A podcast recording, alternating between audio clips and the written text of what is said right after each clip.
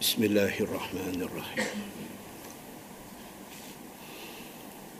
السلام عليكم ورحمه الله وبركاته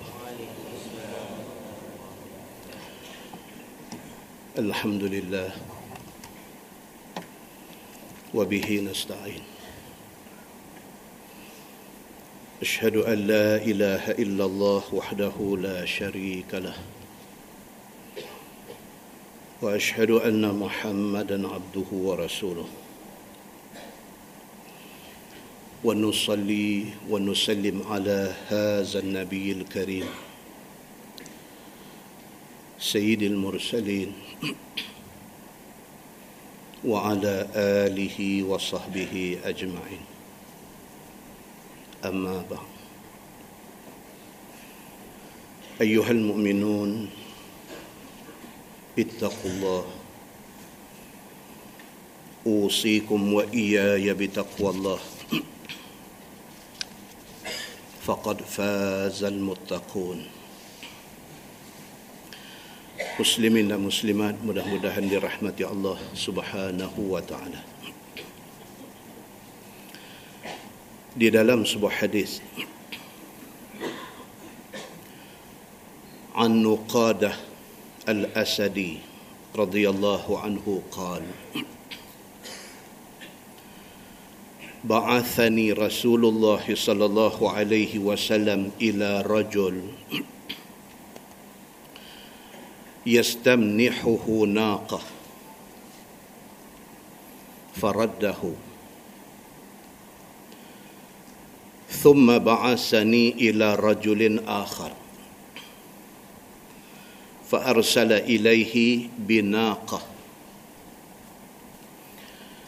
فلما أبصرها رسول الله صلى الله عليه وسلم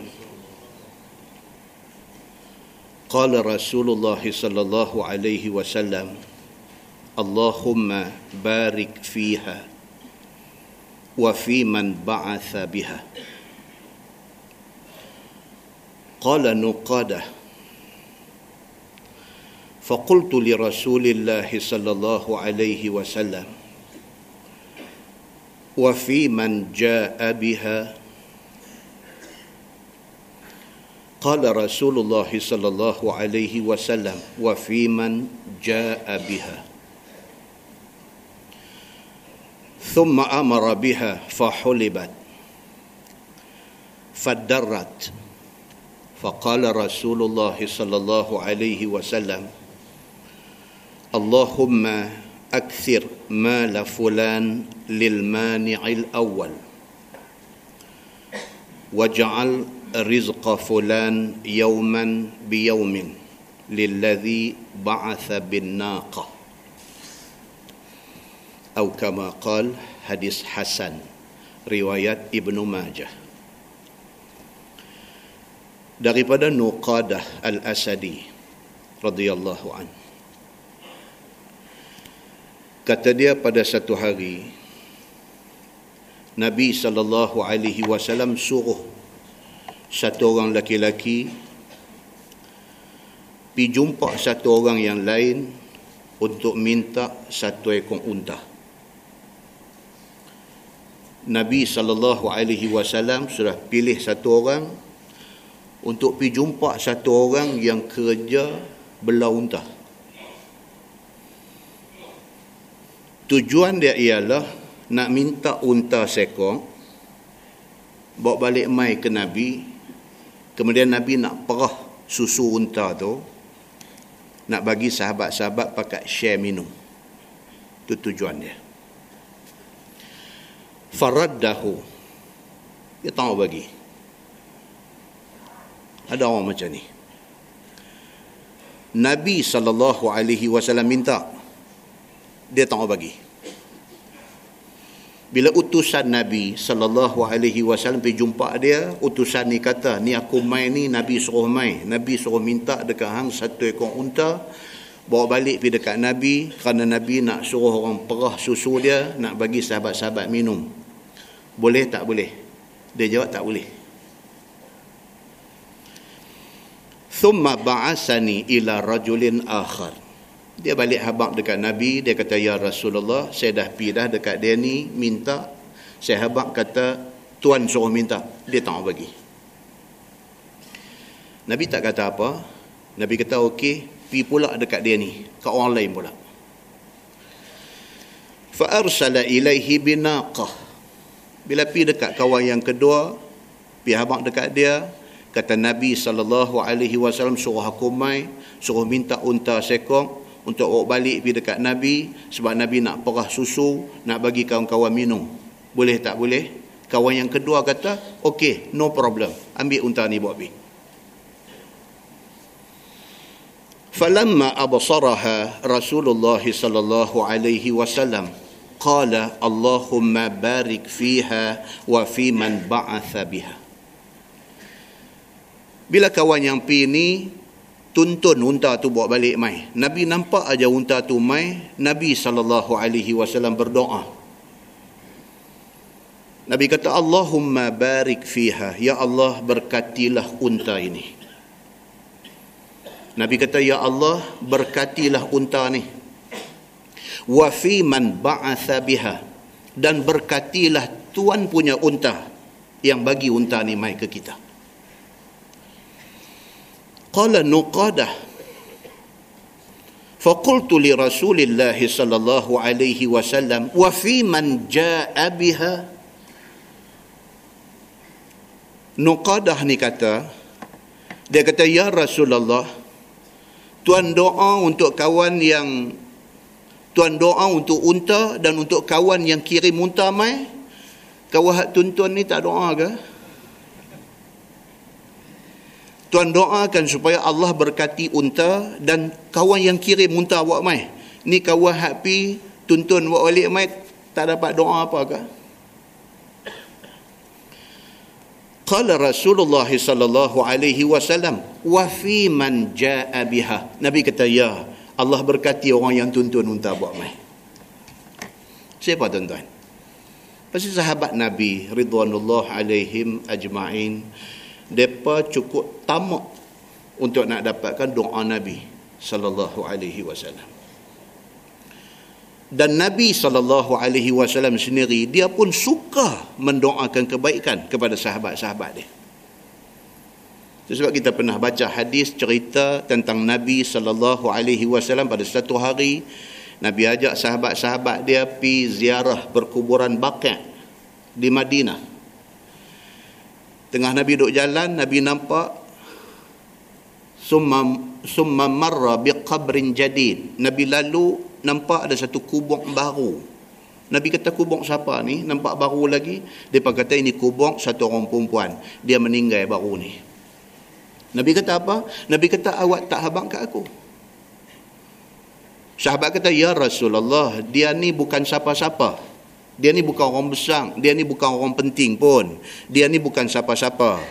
Lagi pula pada hari kematian dia, tuan tengah tidur qailulah dan tuan puasa pula pada hari itu. Kami tak mau kacau tuan. Kami urus dia, kami simpan dia. Nabi marah. Nabi kata jangan jadi dah macam ni lain kali. Selagi aku duk ada di atas bumi Madinah ni, kalau ada siapa-siapa meninggal, habaq kat aku nabi kata. Pasal apa? Pasal doa aku dan semayang aku untuk dia menjadi rahmat bagi dia. Bila Nabi sallallahu alaihi wasallam habaq macam tu sahabat yang dengar ni lagi-lagilah depa ni nak Nabi doa ke depa. Bila Nabi suruh dia ni pi ambil unta bawa balik mai kerana nak perah susu bagi sahabat-sahabat minum kawah mula tak bagi kawah kedua bagi. Bila unta tu nampak mai nabi terus doa ya Allah berkatilah unta ni dan berkatilah kawan yang kirim unta ni bawa mai. Kawah tuntun ni kata apa? Dia kata ya Rasulullah saya lagu mana? Takkan habuan saya tak ada doa? Nabi terus doa nabi kata wa fi man jaa biha. Dan juga Allah berkati orang yang tuntun unta ni bawa mai Summa amara biha fahulibat.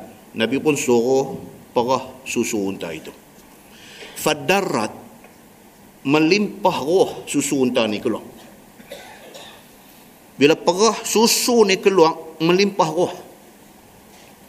Faqala Rasulullah sallallahu alaihi wasallam. Nabi sallallahu alaihi wasallam bersabda, Nabi kata Allahumma akthir mala fulanin lil mani'il awal. Nabi bagi satu doa pelik. Nabi kata ya Allah ya Tuhanku jadikanlah kawan hak mula tadi hak kedekut bakhil tadi ni hak minta unta tak bagi tadi ni bagilah kepada dia harta yang berlungguk-lungguk. Nabi doa, Nabi kata Allahumma akthir, ya Allah ya Tuhanku, perbanyakkanlah mala fulan lil mani'il awal. Perbanyakkanlah harta kau hak mula tadi, kau hak minta tak bagi tadi, hak kedekut tadi ni, minta supaya Allah bagi banyak lagi harta dia.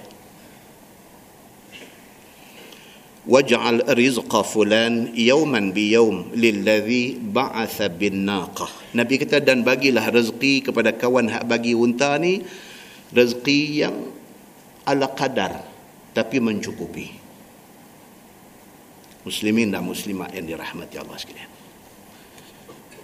Bila macam tu hadis dia jadi satu pening kepada orang duk fikir Pasal apa Nabi sallallahu alaihi wasallam doa kepada kawan yang kedekut ni supaya harta lagi lagi banyak? Pasal apa Nabi doa kepada kawan yang pemarah ni harta dia biar ala kadar tapi cukup. Ulama hadis terang benda ni. Ulama hadis kata apa? Kadang-kadang harta yang banyak itu membawa musibah kepada orang yang punya harta itu. Kadang-kadang harta yang banyak itu menjadi fitnah kepada orang yang punya harta itu. Sebaliknya, harta yang ala kadar itu. Harta itulah yang memberi keberkatan kepada tuan punyanya. Di dalam sebuah hadis riwayat daripada Abdullah bin Abbas radhiyallahu an. Kata dia qala Rasulullah sallallahu alaihi wasallam التقى مؤمنان على باب الجنة. مؤمن غني ومؤمن فقير. كان في الدنيا فأدخل الفقير الجنة وحبس الغني ما شاء الله أن يحبس. ثم أدخل الجنة فلقيه الفقير فقال يا أخي ماذا حبسك؟ والله لقد حبست حتى خفت عليك. فيقول يا أخي إني حبست بعدك محبسا محبسا فظيعا كريها. ما وصلت إليك حتى سال مني العرق أو كما قال Hadis ini dikeluarkan di dalam kitab Al-Muttajir Rabih. Dan kata Imam Ad-Dimyati, hadis itu rijalnya sahih. Daripada Abdullah bin Abbas, kata dia Nabi sallallahu alaihi wasallam bersabda. Nabi kata esok ni waktu doa ada di hari akhirat esok ni Allah akan takdirkan berjumpa dua orang yang beriman di depan pintu syurga. Dua orang, dua-dua mukmin, dua-dua orang beriman jumpa di depan pintu syurga. Tapi dua-dua ni hak seorang ni mukminun ghani, yang seorang lagi wa mukminun fakir. Kana fid dunya. Atas dunia dulu hak seorang ni kaya. Hak seorang ni fakir, miskin. Tapi dua-dua beriman kepada Allah berjumpa di depan pintu syurga. Fa udkhilal faqirul jannah. Yang si fakir miskin ini masuk syurga. Dimasukkan dia ke dalam syurga. Wa hubisal ghani ma Allah an yuhbis. Manakala si kaya ni sudah tertahan selama masa yang dikehendaki Allah Subhanahu wa taala summa udkhilal jannah. Baru masuk dua-dua mukmin seorang kaya seorang miskin.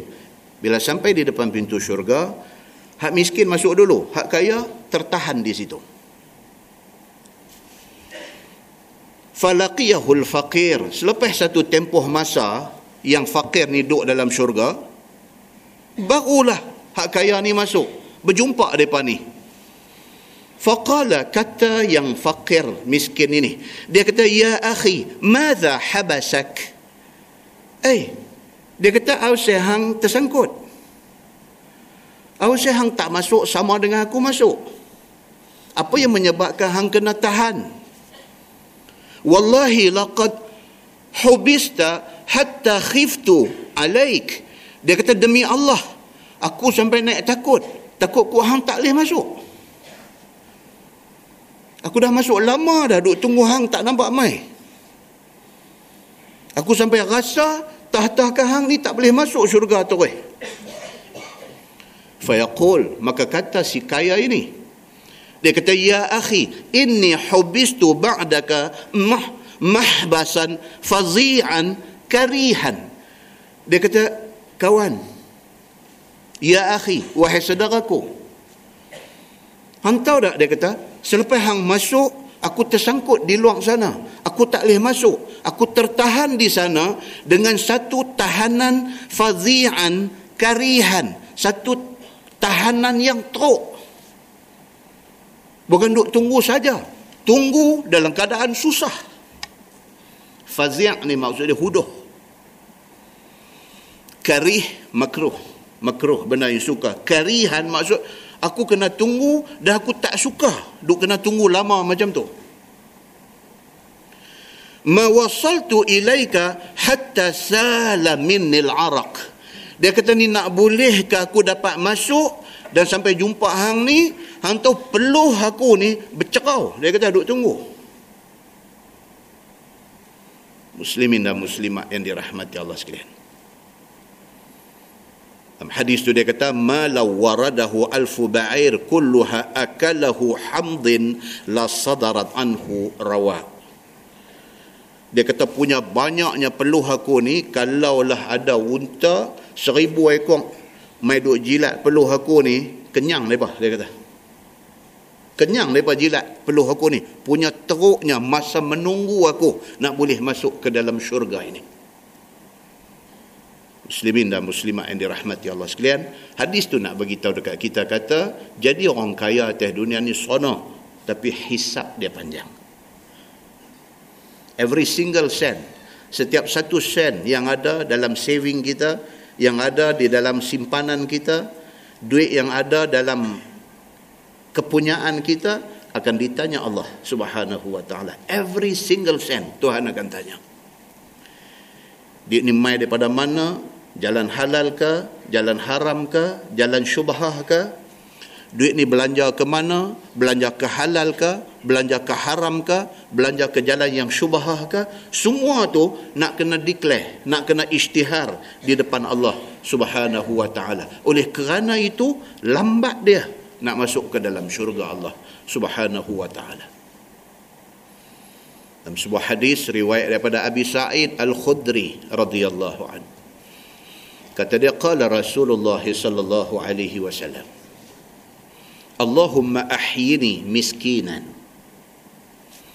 wa tawaffani miskinan wahshurni fi zumratil masakin wa inna ashqal ashqiya man ijtama'a alaihi faqrud dunya wa الدنيا akhirah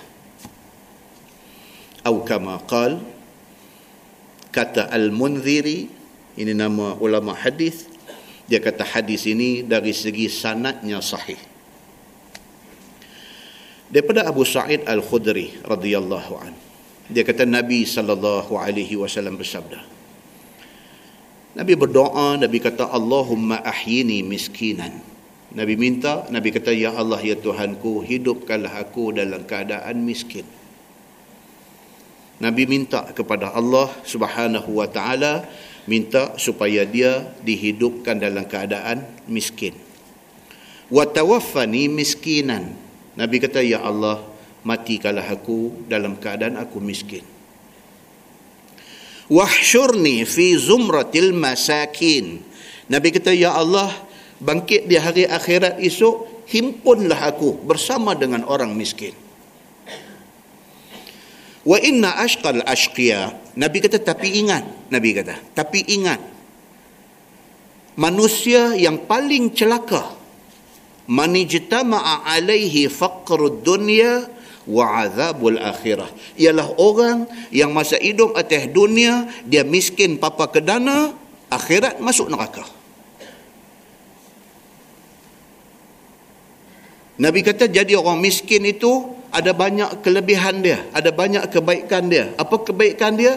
Kalau dia miskin di atas dunia dia tak sombong. Biasanya orang miskin tak sombong. Kebaikan dia apa dia di hari akhirat? Kebaikan di hari akhirat dia tidak dihisap lama kerana dia tak ada harta. Nabi kata bagus jadi orang miskin. Tapi Nabi kata jaga baik-baik. Jangan sampai atas dunia miskin, akhirat masuk neraka. Orang yang paling celaka, Nabi kata adalah orang yang di atas dunia miskin, di hari akhirat masuk neraka. Kalau orang kaya masuk neraka tak apa juga. Pasal atas dunia dia kaya. Kemudian dia masuk neraka pun dia dah kaya dah. Dia dah senang dah. Dia dah hidup mewah dah. Ini atas dunia miskin, akhirat masuk neraka. Nabi kata ini manusia paling celaka.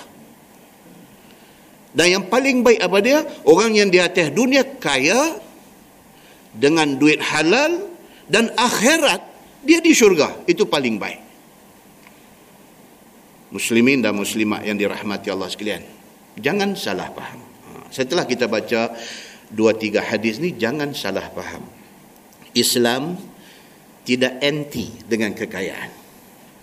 Islam tidak larang orang Islam jadi kaya. Pasal apa? Pasal Nabi sallallahu alaihi wasallam dikelilingi oleh ramai sahabat-sahabat yang kaya-kaya. Sayyidina Abu Bakar As-Siddiq kaya. Sayyidina Umar bin Al-Khattab kaya. Sayyidina Osman bin Affan kaya. Abdul Rahman bin Auf kaya. Abu Hurairah radhiyallahu anhu start dengan miskin, akhir hayat dia kaya. Nabi sallallahu alaihi wasallam susah tapi Nabi dikelilingi oleh sahabat-sahabat yang kaya. Yang sahabat-sahabat ini menjadi funder, menjadi pembiaya kepada dakwah Nabi sallallahu alaihi wasallam. Maksud dia, jadilah orang Islam yang kaya. Tapi kaya yang bersyukur pada Allah. Jadilah orang Islam yang kaya. Orang kaya yang tidak lupa dirinya. Jadilah orang Islam yang kaya, yang makin kaya, makin taat dia kepada Allah subhanahu wa ta'ala. Jadilah orang Islam yang kaya, yang kekayaan dia digunakan untuk infak, untuk belanja, membantu orang-orang Islam yang susah yang ada di keliling dia. Muslimin dan muslimat yang dirahmat yang dirahmati Allah sekalian. Dalam sebuah hadis riwayat daripada Abi Dzar radhiyallahu anhu. Kata dia kharajtu lailah min al-layali. Fa idza Rasulullah sallallahu alaihi wasallam yamshi wahdahu ليس معه إنسان. قال فظننت أنه يكره أن يمشي معه أحد. قال فجعلت أمشي في ظل القمر. فالتفت فرآني فقال رسول الله صلى الله عليه وسلم من هذا؟ فقلت أبو ذر. جعلني الله فداءك.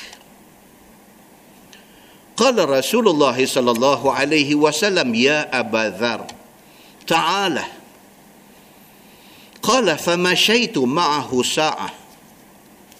فقال رسول الله صلى الله عليه وسلم إن المكثرين هم المقلون يوم القيامة إلا من أعطاه الله خيره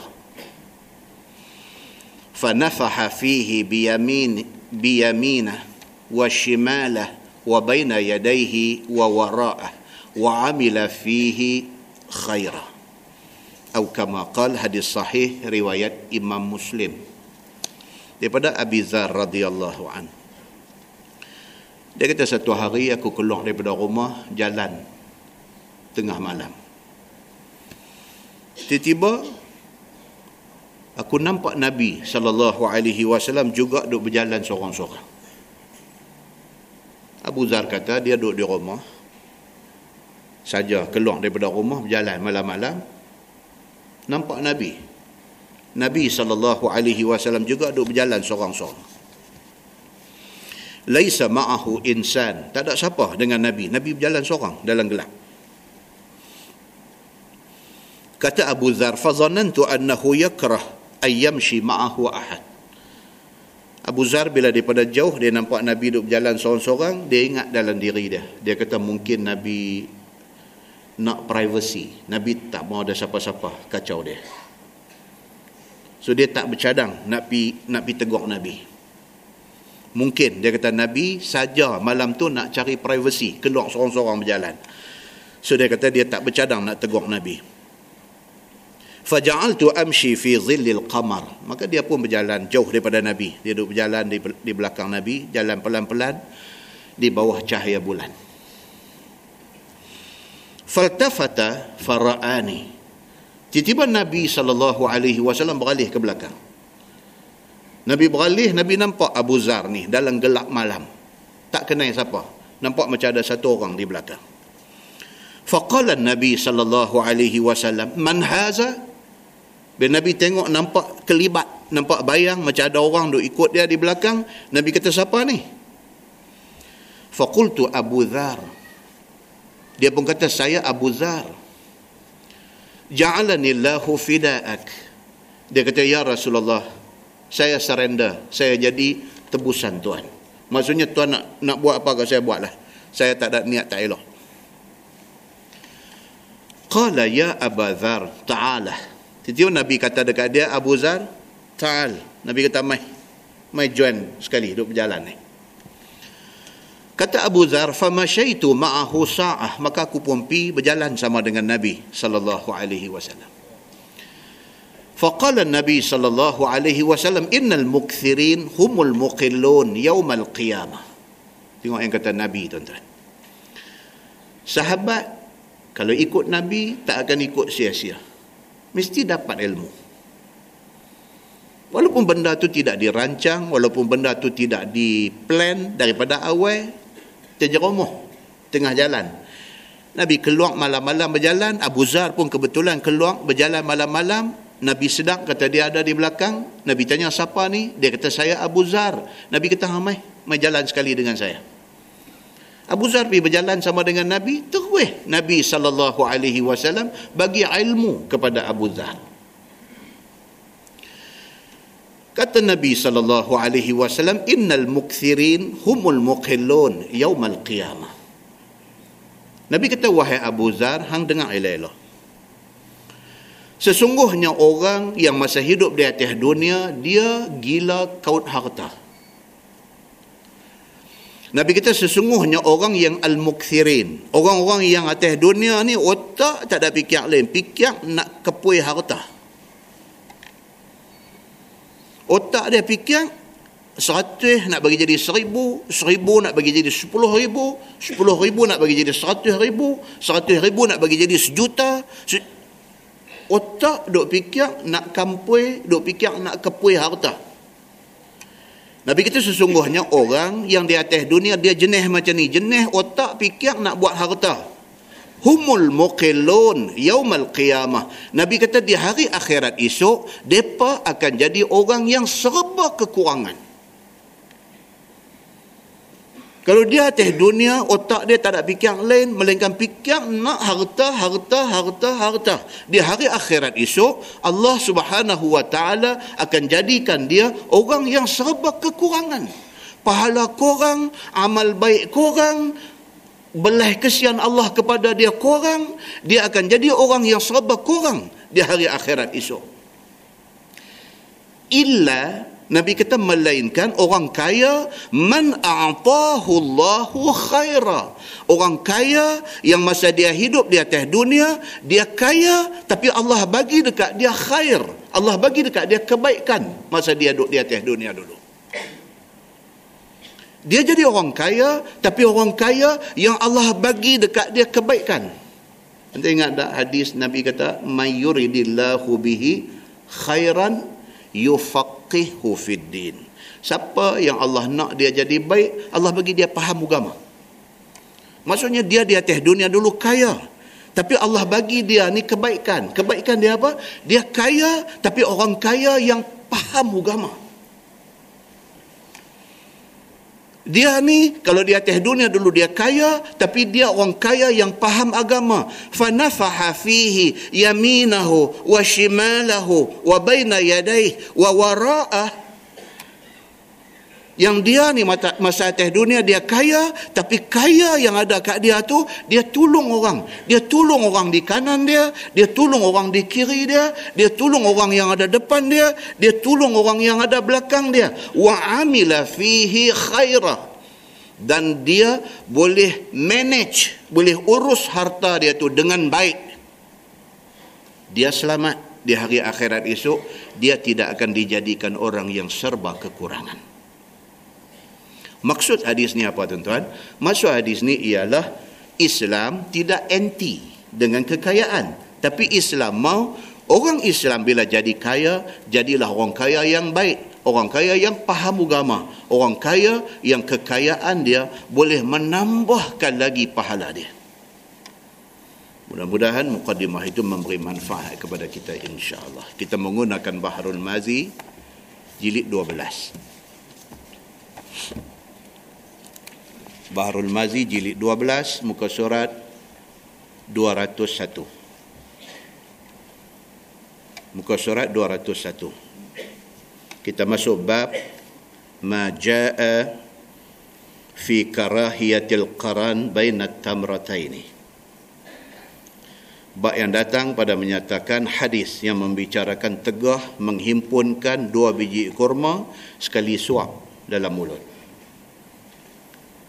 orang jamu kot ni musim orang balik Mekah kan. Ha, kurma biji kismeh biji jangguih dengan delima Mekah. Bati hidang atas meja kita balik-balik masjid lagi singgah rumah dia. Dia letak kurma tangkap dua sekali dalam mulut tangkap dua sekali lima kali tangkap kelia pinggan tu. Boleh tak boleh buat lagu tu? Boleh tak boleh buat lagu tu? Dia kata ketahuilah saudaraku makan itu hendaklah cukup membawa adabnya. Ha, itu dia. Dia start lagu tu. Dia kata kita makan ni biarlah beradab. Begitu. Supaya berperangai dengan perangai orang yang baik-baik. Orang yang ada adab, orang yang ada akhlak, ini orang baik. Istimewa pula masuk di dalam jamuan orang. Janganlah tunjuk buruk makan ataupun kebuluran kasar dia tulis ni. Dia kata apatah lagi kalau kita makan ramai-ramai jangan tunjuk kita ni kebulong kebulong ni teruk entah. Kalau kata tunjuk lapang pun teruk dah. Bulong ni dia teruk pada lapang lagi. Bulong ni.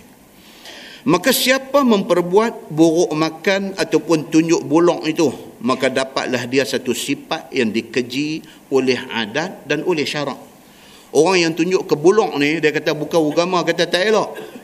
Dari segi adat pun tak elok. Dia kata benda ni bukan tak elok dari segi agama saja. Dari segi adat kita pun tengok tak elok.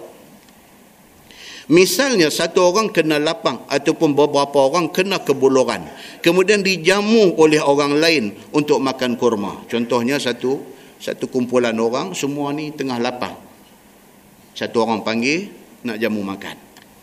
Maka tidaklah boleh menyuap dua biji korma semulut kerana yang demikian itu menunjukkan perangai buruk makan. Walaupun kita dalam lapang, bila orang jamu kita, jangan tunjuk kata kita tu kebulung. Dia kata. Tambahlah tak lapang. Kalau lapang pun jangan tunjuk kata kita tu lapang sangat. Jangan. Dia kata. Begitu. Dan mengambil hak punya taulan yang makan. Ha, kalau makan ramai-ramai, kita pergi tangkap dua sekali, dua sekali, dua sekali, ada orang tak ada makan. Kita sudah makan hak dia. Itu maksud dia. Kerana jika engkau makan dua biji sekali suap, dan kawan kamu sebiji sekali suap, maka sudahlah kamu makan hak kawan sebelah kamu punya. Kalau kita duduk jalan dua, dua, dia duduk jalan satu, satu, ha, memang kita makan hak dia begitu. Dengan kerana itu ditegah oleh syarak kita. Ada yang mengatakan haram kelakuan itu. Perangai orang putih kata selfish. Selfish ni maksud apa? Penting diri sendiri.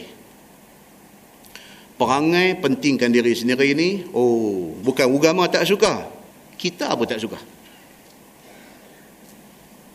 perangai orang yang penting diri sendiri ni bukan kata agama tak suka. Kita pun tak suka. Kalau orang jenis penting diri ni kita pun tak suka. Begitu. Dan ada yang mengatakan perangai yang macam itu makruh dia kata. Perangai yang tak disukai. Bermula dalil yang menunjukkan tegah kelakuan yang demikian itu adalah hadis yang dikeluarkan oleh Imam At-Tirmizi. Itu kata cantiknya kitab Bahrul Mazi ni. Dia bawa apa topik pun dia baji dengan hadis. Baji eh, mata cangkui kita bila buh di kayu tu dia longgang nak perkejap dia kena buat apa? Buh baji.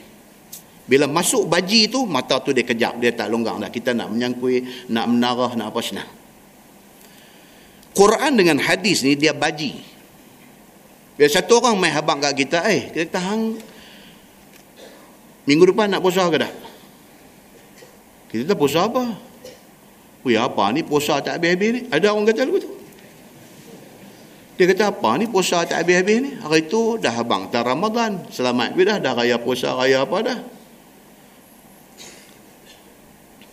Main nak raya haji baru ni pula. Weh, piduk baca pula ayat Quran wal eh, baca wal fajri wal layalin ash. Piduk abang pula satu sampai sepuluh hari bulan Zulhijjah itu hari-hari yang istimewa. Lepas tu suruh puasa pula 1 sampai 9, puasa lagi dia kata. Kalau tak puasa, kalau tak boleh puasa 1 sampai 9 pun ambil 9 sahaja hari wukuf, puasa lagi dia kata. Eh aku dia kata selama ni aku pun mengaji juga, aku taklah jahil sangat. Dia kata aku mengaji juga. Tapi ni baru aku duduk dengar kata macam-macam puasa duk ada. Dia nak marah orang suruh dia puasa. Muslimin dan muslimat yang dirahmati Allah sekalian. Minggu depan apa dia tuan-tuan? 9 dengan 10 Muharram. 9 jatuh hari Senin minggu depan. Dia panggil Tasu'a. Hari 9 Muharram. Dia panggil Tasu'a. Hari Selasa 10 Muharram. Dia panggil Ashura. 10 Muharram. Nabi sallallahu alaihi wasallam puasa 10 Muharram ini. Sejak daripada Nabi duduk ada di Mekah. Nabi duduk ada di Mekah ni orang kapiak Quraisy puasa 10 10 Muharram ni hari puasa kapiak Quraisy. Nabi apa istimewa 10 Muharram ini sampai orang kapiak Quraisy puasa? Ni nak abang kata istimewanya Ashura ini 10 Muharram ni sampai kapiak Quraisy hak sembah berhala ni pun puasa. Bila Nabi sallallahu alaihi wasallam hijrah dari Mekah mai ke Madinah, orang Yahudi Madinah pula puasa hari 10. Nabi tanya orang Yahudi Madinah, Nabi tanya ni apa pasal hampa puasa hari ni? Hari 10 Muharram ni. Oi, dia kata hari ini hari istimewa. Hari Nabi Allah Musa alaihi salam dan Bani Israel selamat daripada Firaun. Maka kami orang Yahudi, kami orang Bani Israel, kami merayakan hari ini, hari 10 Muharram ini sempena dengan selamatnya Musa dan keturunan kami daripada Firaun. Nabi Muhammad sallallahu alaihi wasallam kata apa? Kalau itu sebabnya bukan hampa. Nabi Muhammad kata, aku lebih berhak puasa pada hari ini. Maka Nabi puasa pada 10 Muharram dan Nabi menyuruh sahabat-sahabat puasa pada 10 Muharram. Cuma Nabi kata apa? kita tak mau serupa dengan orang-orang Yahudi sebab Yahudi puasa 10 Muharram saja Nabi kata kalau umur aku panjang Nabi kata next year tahun depan aku akan puasa 9 dan 10 supaya berbeza dengan puasa orang-orang Yahudi. Tapi umur Nabi tidak panjang. Tak sempat nak sampai Muharram tahun yang berikutnya Nabi sallallahu alaihi wasallam sudah wafat. Jadi maksudnya apa? Minggu depan hari Senin dengan hari Selasa 9 dengan 10 Muharram puasalah supaya ada tambah sikit pahala kita di sisi Allah Subhanahu wa taala kita mati esok paling-paling tidak pun bila dicek amalan kita pernah juga semua hidup kita puasa Ashura. Nabi kata apa lagi? Nabi kata puasa 10 Muharram itu ganjaran yang Allah nak bagi apa dia? Diampunkan dosa dosa-dosa kecil dia tahun lepas. Tuan-tuan, ini special offer. Ini satu tawaran istimewa yang Nabi sallallahu alaihi wasallam bagi tahu dekat kita tak buat rugi besar.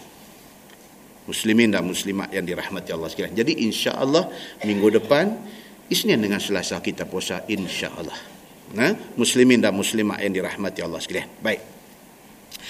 Balik kepada hadis ni tadi, dia kata Nabi sallallahu alaihi wasallam bersabda an ibni daripada hadis Nabi sallallahu alaihi wasallam kata dia an ibni Umar radhiyallahu anhuma qal naha Rasulullah sallallahu alaihi wasallam an yuqrana baina tamrataini hatta yasta'zina sahibah.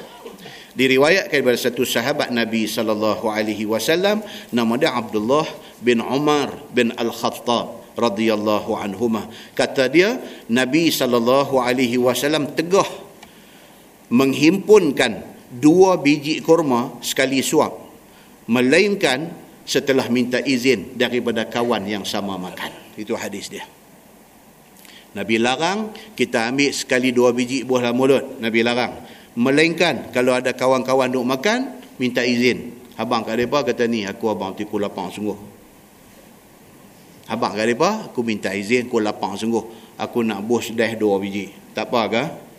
Kalau dia kata banyak cantik, tak boleh. Kalau dia kata, okeylah, tak apa kami pun dah kenyang dah, jalan dua sekali. Nabi SAW kata tak boleh kalau tidak dapat izin daripada kawah haduk makan sekali. Kita makan si daging. Si daging dia bubuh daging seketui tengah tu. Kan? Makan empat orang setalam pekat tarik bahagian masing-masing. Nasi bolehlah tarik seorang satu daging seketui itu nak buat lagu mana. Kalau pergi kena setalam dengan selfish ni, dengan kaki penting diri ni, dia cobek tu semua cobek besar ya kata. Tinggal kat kita sikit-sikit. Ayam asam pun dia bukan cedok tu, dia ambil mangkuk dia tuang kat dia lagu tu. Sedah dia tuang tinggal setengah, tiga lagi makan setengah, setengah dia seorang. Kan? Bila kita kena setalam dengan kaki macam ni, kita nanti tak syok.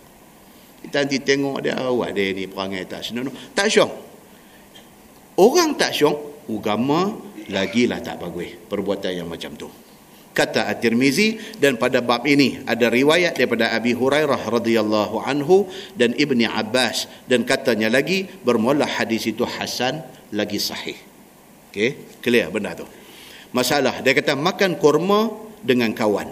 Sesungguhnya pada hadis tadi menunjukkan tegah makan dua biji korma sekali suap masuk mulut. Apabila makan itu bersama dengan kawan, melainkan kawan izinkan dia makan seperti yang demikian itu. Kawan bagi baru boleh ambil dua biji sekali. Kata Imam Nawawi rahimahullahu taala di dalam syarah Muslim, bermula tegah ini dimuafakah orang atasnya. Okey, dari segi larangan semua ulama kata ya. Pasal sabit dengan hadis. Melainkan minta izin akan kawan-kawan. Sekiranya diizinkan maka tidak salah ia. Kata Imam Nawawi dan bersalah-salahan ulama pada ini tegah haram atau makruh. Ha ya ni.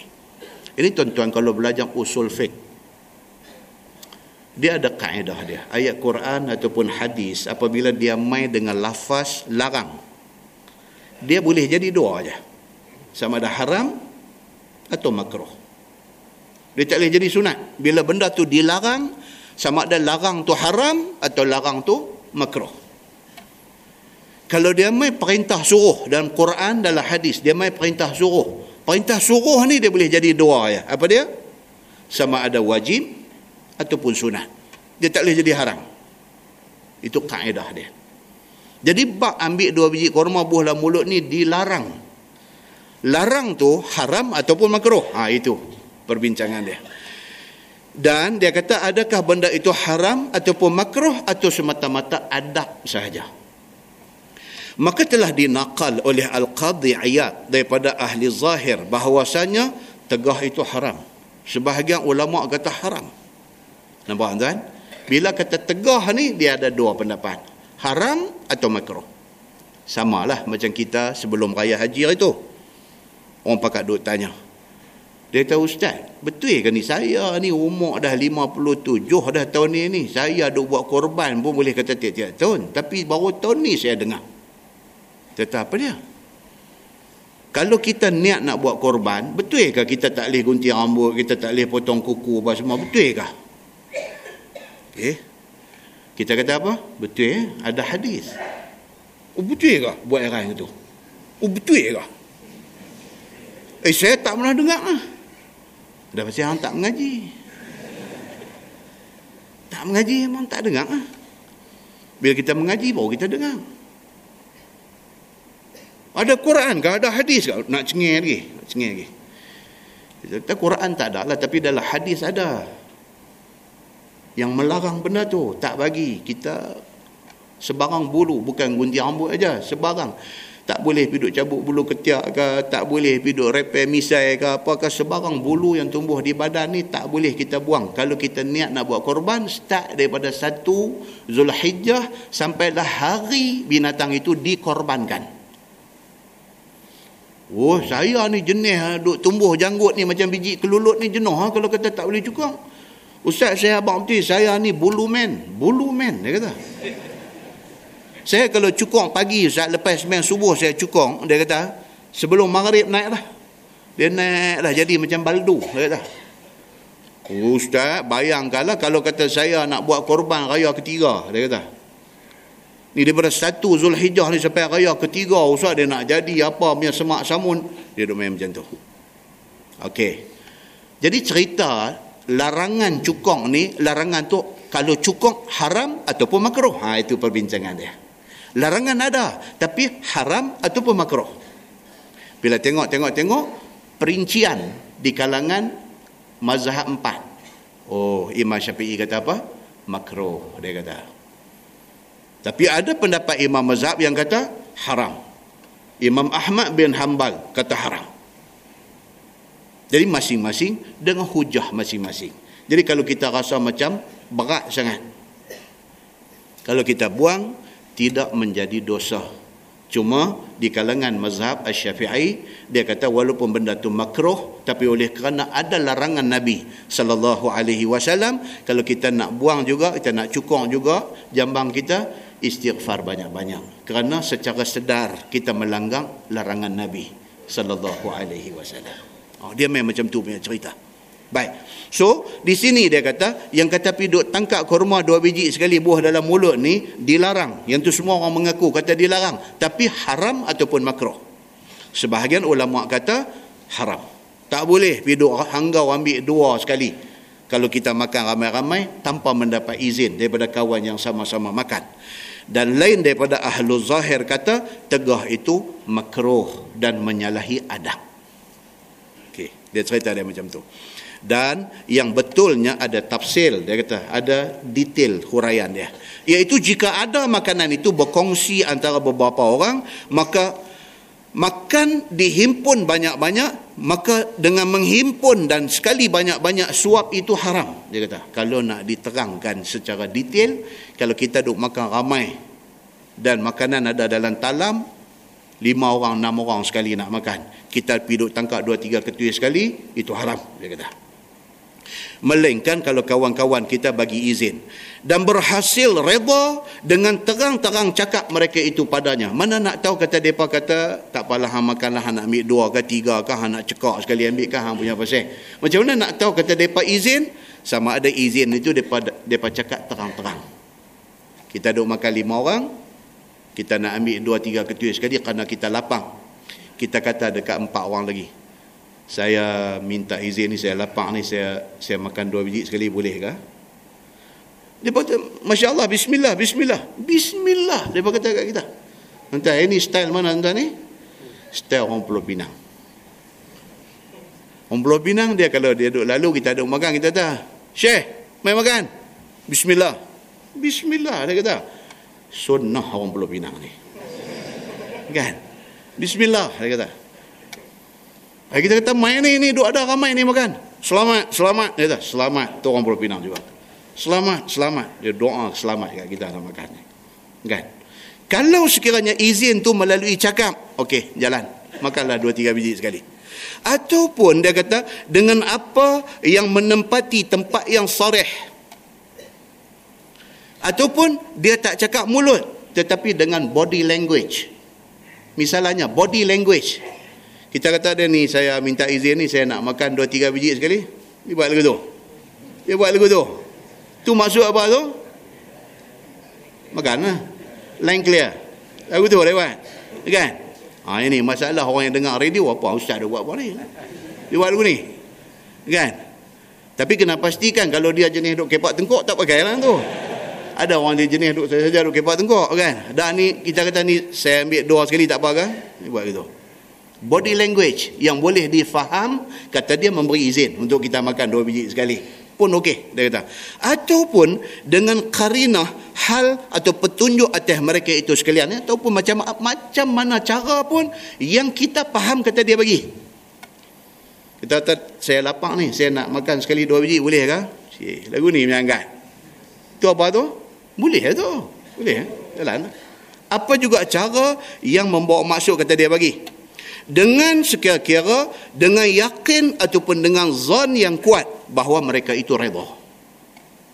Ni siapa ni saya ambil dua sekali ni, dia senyum cukup manis lah. Boleh tu. Boleh. Eh? Kalau dia tarik muka, jangan.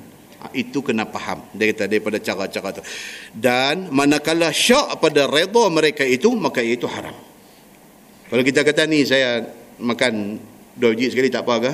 Dia buat sengak, dia buat jegir kat kita. Itu bahaya. Itu jangan ambil sebiji. Ambil sebiji makan. Tuan-tuan dahsyat yang kata agama ni dia pergi detail ambil macam tu. Pernahkah kita ambil berat agama sampai macam tu punya detail? Mana ada kita belah ikut dannya. Macam mana ada kira benda ni semua? Baik. Dia kata dan jika ada makanan itu bagi orang lain daripada kawan-kawan yang sama makan atau bagi seorang daripada kawan yang sama makan disyaratkan redanya sendiri. Ada orang lain lagi nak makan misalnya. Dia habanglah ni ada kawan kita nak mai lagi ni. Ah tak boleh makan. Pasal apa? Kita belum dapat izin daripada kawan hak tak mai lagi tu. Begitu. Maka jika dihimpun dua tiga biji sesuap, nescaya jadi haram tanpa izin itu. Tu dia adab punya jaga sampai macam tu masalah makan kurma beramai-ramai. Telah lalu diterangkan makan kurma berkongsi dan padanya dan dengan orang lain. Maka jika adalah makanan itu bagi seorang, tiba-tiba diajak orang lain makan sama-sama. Maka ia pun buat makan banyak-banyak sesuap. Maka itu tidak haram kerana kurma tu hak dia punya. Pula dah. Dia punya kurma. Dia bubuh dalam dalam piring, dalam pinggan tu. Lepas tu dia keluar kita panggil main makan. Kata, Mat, mai. Zul, mai. Awang, mai. Panggil mai 10 orang, semua pakai mai 10 orang, dia duduk cekal 5 sekali bola mulut dia. Ni pun bodoh panggil juga. Yang pergi panggil orang, lepas tu pergi buat lagu tu buat apa. Tapi dari segi hukum salah tak salah? Tak salah. Dia kata pasal apa? Pasal korma dia punya. Eh, karut dia ni. Dia ni kat, walaupun tak salah, silap bulan kena dia ni dengan kawah dia panggil ni. Kan? Ha, baik. Masalah. Dia kata makan beramai-ramai akan makanan yang sedikit. Kata Imam Nawawi, jika ada makanan tu sikit, maka seelok-eloknya jangan banyak-banyak sekali suap supaya menyamai dengan kawan-kawan. Adab lah. Dia nak ajak adab kat kita. Dan jikalau makanan itu ada banyak sekira-kira lebih daripada makan mereka itu. Maka tidak mengapa makan banyak-banyak sekali suap. Tengok makanan banyak akan sikit. Kalau makanan banyak, nak suap banyak, makanlah. Tapi kalau makanan sikit, jangan duk buat. Suap banyak-banyak. Baik, tuan-tuan tengok yang berikut tu.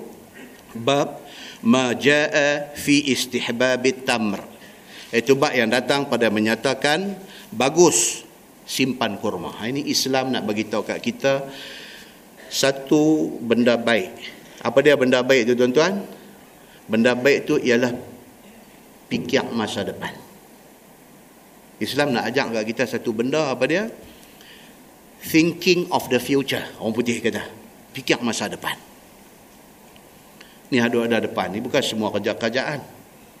Ada yang kerja private sector ada kerja bank, ada kerja LHDN, income tax, ada kerja buat menyaga sendiri dan sebagainya. Ini semua tak ada pencen. Ini semua tak ada pencen.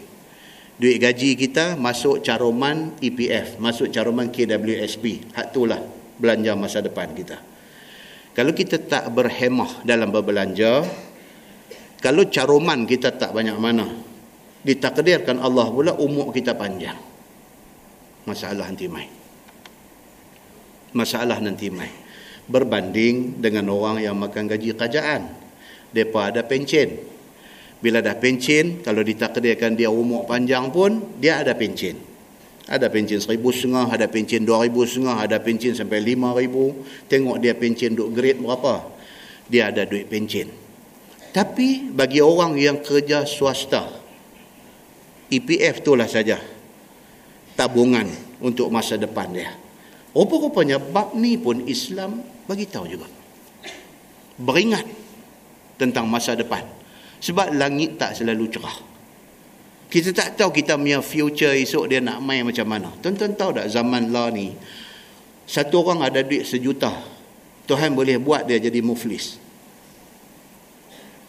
Satu orang, simpanan ada sejuta. Duit dia ada sejuta dalam simpanan. Tuhan boleh bagi dia jadi muflis. Macam mana tuan-tuan?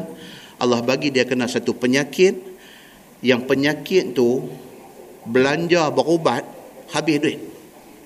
Belanja berubat habis duit. Sekali masuk hospital swasta, tuan-tuan pergi masuk ni KMC ni. Bisui seketui aja kena 8000. Satu sahabat kita naik bisui. Seketui nak potong bis weh 8000 kena masuk berjalan keluar usung. Bukan usung apa usung terkejut kena 8000 tu usung keluar dia duduk buah lampu kek ni dua agak dalam seribu setengah. Dia, dia kira banyak ni dia, dia duduk baca ni habis-habis kuat pun seribu pun bisui dia kata bisui cara sebut bisui tu pun bisui dia kata bawa seribu setengah. Minor operation potong apa kali lebih kurang dia tempel plaster apa semua keluar pergi nak bayar PP 8000 terkejut. Dia kata tengok betul-betul 8000 kan 800 8000 dia kata. Eh takkan kot. Kot tak kot lah 8000 lah kalau Tuhan bagi bong 10 gitu eh habis duit EPF tu belum cerita penyakit hak Tuhan nak main ni penyakit kronik yang berubat tak baik. Pergi kena kanser. Wal'ayazubillah. Pergi kena kanser. Ini Allahu Akbar tuan-tuan. Masuk hospital keluar. Masuk hospital keluar.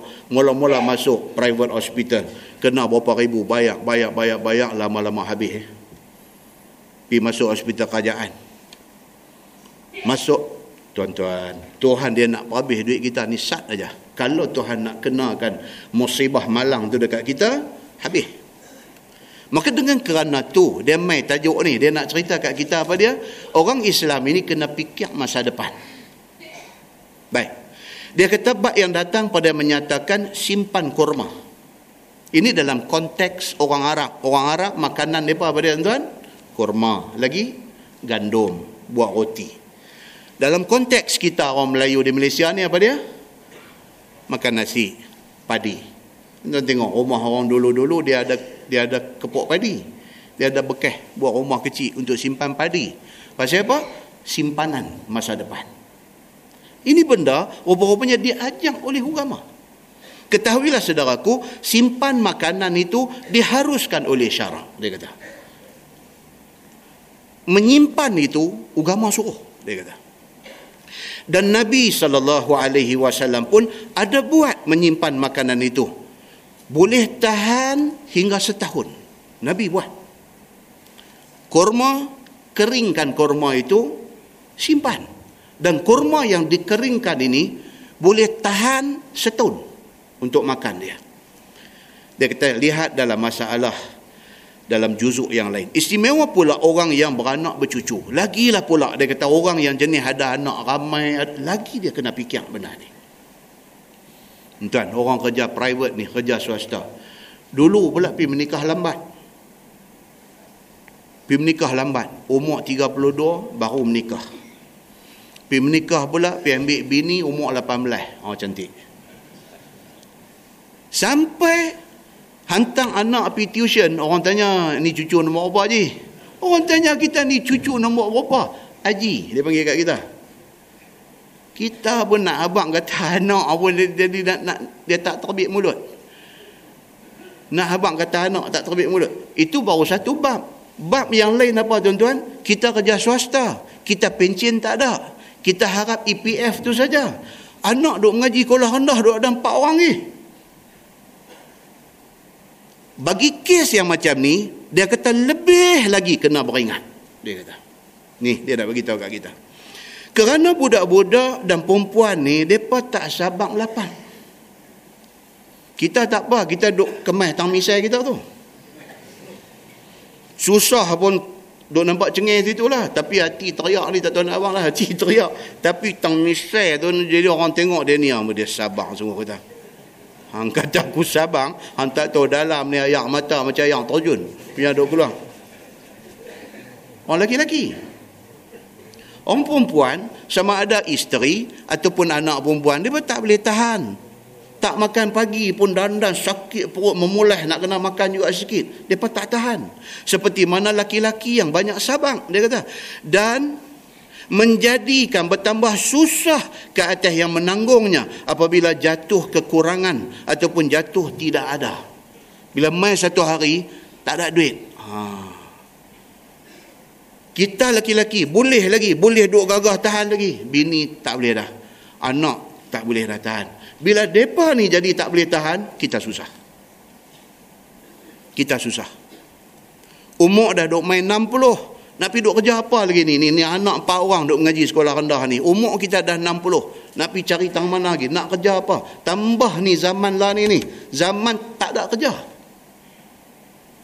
Tak ada kerja dalam erti kata kerja makan gaji. Tak ada.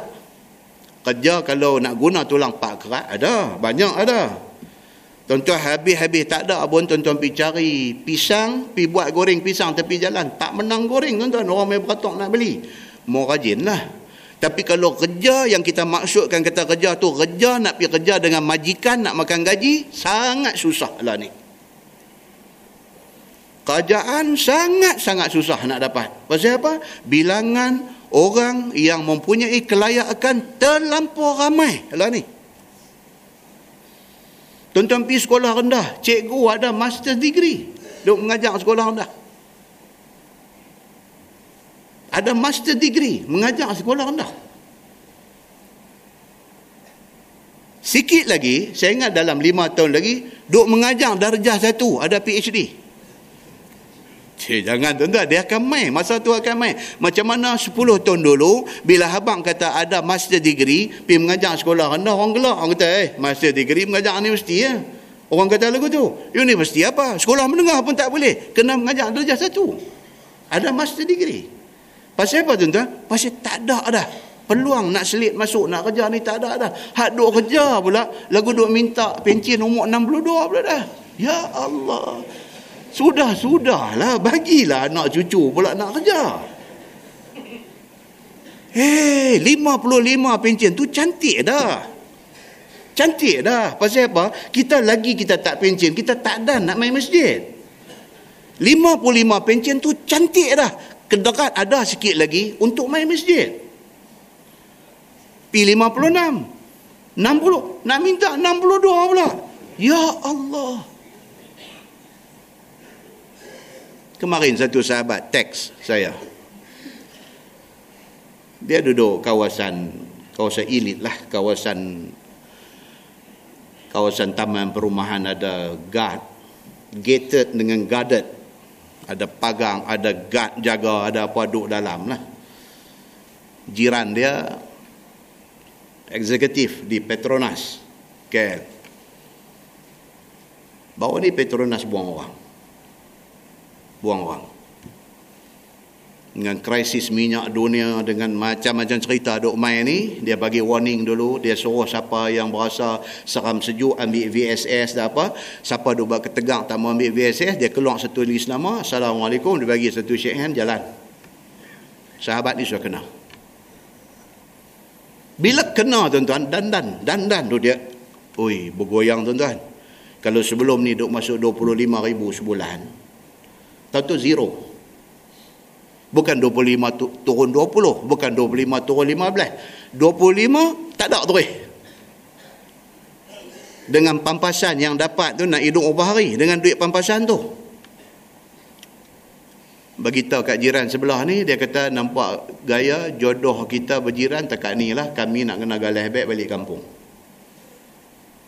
Ya pasal apa? Pasal apa-apa ni nak bayar lagu mana ni. Dah kena buang dah. Tuan-tuan. Itu satu contoh kita bawa sahabat hantar mai teks saya baca ya, ya Allah apa nak jadi ni? Apa nak jadi? Lagi ke depan ni nak jadi macam mana lagi tak tahu. Pasal apa? Population dari segi kepadatan penduduk makin meningkat. Dari segi peluang pekerjaan semakin mengurang. Ditambahkan pula dengan ekonomi tak apa elok. Ditambahkan pula dengan robotik hari ini. Semua nak pakai mesin. Semua nak pakai robot bermakna tenaga manusia sudah kurang diperlukan. Dulu semua kena buka kedai, nak jual nak apa, dia start dengan apa? Dia start dengan mesin, kita pergi bubuh seringgit, gedebuk jatuh match, ayam tin satu. Tak pakai dah orang untuk jaga kedai, tak gaduh dah. Boh, ada orang tanya pula, Ustaz ni nak angkat jual beli macam mana ni?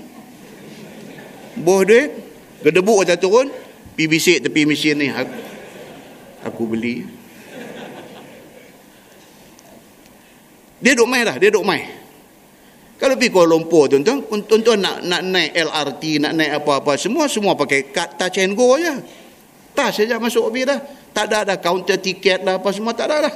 Touch masuk, touch masuk. Tu semua cerita apa? Cerita nak mengurangkan bilangan orang kerja. Yang penduduk Malaysia ni daripada dulu berapa belas juta, lah dah naik sampai berapa puluh juta. Yang kerja kau duk kurang. Yang orang kau duk banyak. Ini semua ni tuan-tuan. Nak kena fikir masa depan. Ugama habang mai dah. Ugama kata apa? Dia kata ini dibuat oleh Nabi sallallahu alaihi wasallam. Nabi fikir masa depan dan Nabi pesan dekat kita suruh fikir masa depan. Tuan-tuan, kalau ini ni hari ni berapa Muharram? Tiga ke? Tiga Muharram cerita hijrah. Okey. Cerita hijrah. Tuan-tuan pernah terfikir tak? Nabi sallallahu alaihi wasallam dibawa di dalam peristiwa Isra dan Mi'raj. Nabi naik apa? Naik burak. Naik burak. Naik duduk, burak ni dia sekali kenjui. Tahu kenjui? Dia sekali kenjui sejauh mata memandang. Dia lompat pergi sekali, tak nampak dah awal masa hijrah Tuhan tak hantar mai burak tu. Cuba kita fikir. Masa Nabi disuruh hijrah daripada Mekah ke Madinah pasal apa burak hak Nabi naik masa Isra' Mi'raj tu tak bawa mai? Takkan mati dah burak tu takkan ada sekong saja. Pasal apa Tuhan tak hantar mai burak dekat Nabi? Supaya Nabi naik dengan Sayyidina Abu Bakar sekali loncat aja duk ada Madinah dah. Senang cerita. Tapi Allah Subhanahu wa taala dia mentakdirkan peristiwa hijrah Nabi sallallahu alaihi wasallam ini berlaku di dalam suasana yang cukup suspend dan cemas. Allah saja bagi jadi hijrah tu berlaku dalam suasana yang macam tu dengan cemas, dengan suspend, dengan keluar daripada rumah, keluar dengan Sayyidina Abu Bakar, rahsiakan benda tu, tak habang dekat siapa-siapa, keluar pula tak ikut jalan yang kebiasaan diguna oleh orang yang daripada Mekah nak pergi ke Madinah. Nabi tak pakai jalan biasa, Nabi pergi masuk ke jalan lain. Nabi terpaksa pakai khidmat satu non-Muslim, satu orang bukan Islam sebagai penunjuk jalan untuk nak pergi daripada Mekah ke Madinah sebab dia ni pakar dalam bidang duk redah padang pasir. Nabi pakai khidmat dia.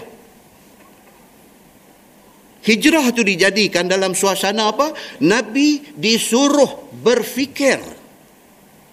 Nabi disuruh merancang strategi.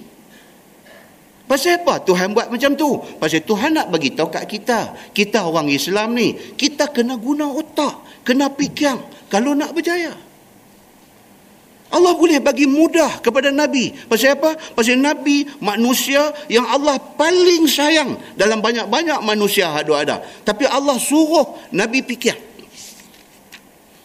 Allah suruh Nabi susun rencana. Allah suruh, suruh Nabi susun strategi untuk nak hijrah daripada Mekah ke Madinah. Kita duduk dengar ceramah hijrah ni tiap-tiap tahun. Masuk dengan tahun ni 50 kali dah dengar ceramah tentang hijrah Nabi ni. Tapi kita masih tak boleh ambil iktibar daripada peristiwa hijrah itu. Kita masih lagi menjadi orang Islam yang malas fikir.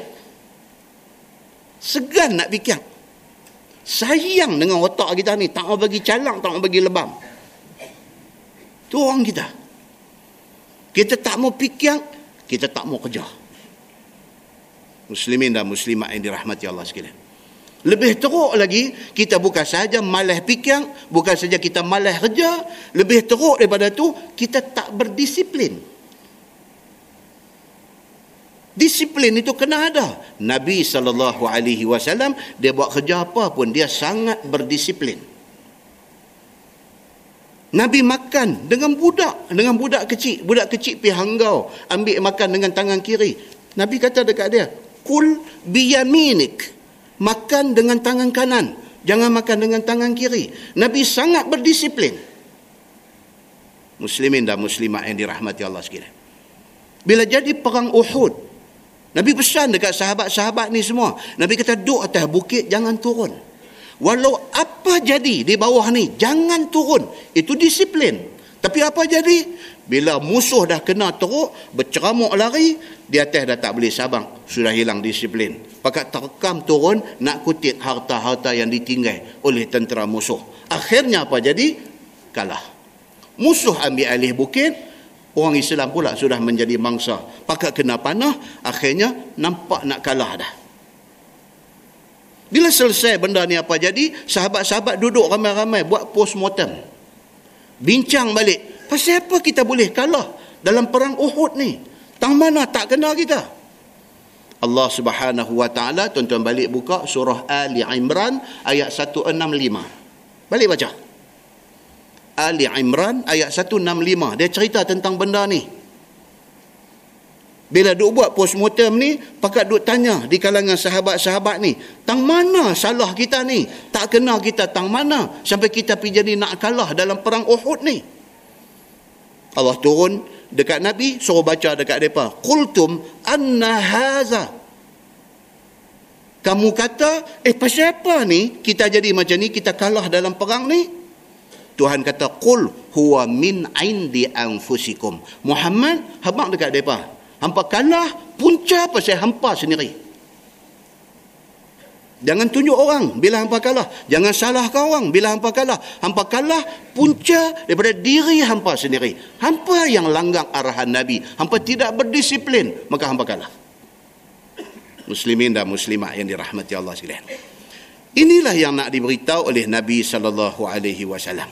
Dia kata dengan kerana itu dipecut oleh syarak kita diharuskan menaruh dan menyimpan padi ataupun gandum ataupun korma untuk masa depan. Islam ajak kita macam tu. Seperti mana zaman Nabi sallallahu alaihi wasallam dia kata dan pada zaman sahabat-sahabat mereka menyimpan korma kerana nak buat pengenyang mereka ialah korma. Zaman tu korma lah makanan yang boleh bagi kenyang. Kan kita pi umrah bulan puasa. Tapi umrah bulan puasa. Kalau kita duduk di Malaysia bulan puasa, buka puasa dengan apa? Bolehkan dengan korma saja? Oh tak boleh tuan-tuan. Dengan cucung pun tak boleh. Tu dia nasi bagi minyak tambun. Bismillah buat perdiah dua pinggan sekali. Baru semayang marit. Semayang marit pun ujung waktu. Lepas tu Terawih tak piyah tak eh. Jadi ulang sawa kenyang. Tapi orang yang sama, kalau dia pergi umrah bulan puasa, dia boleh buka puasa sebiji dua biji kurma, satu zam-zam. Dia boleh tahan sampai terawih 20 rakaat.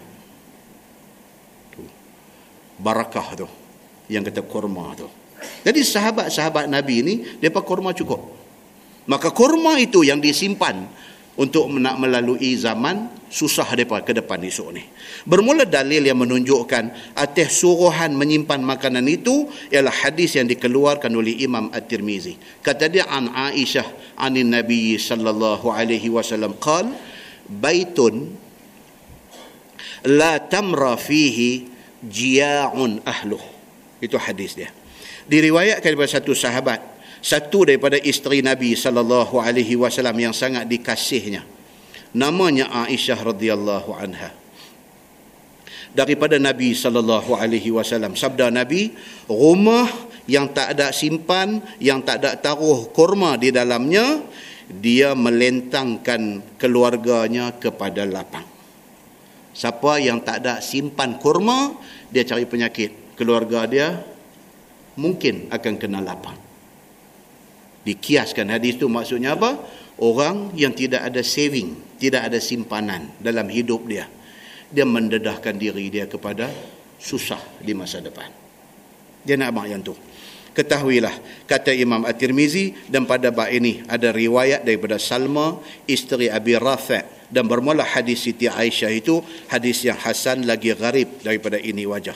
Dan dikeluarkan di dalam sahih Muslim katanya an Aisyah radhiyallahu anha anna Nabi sallallahu alaihi wasallam qal la yaju' ahlu baitin indahum at-tamru.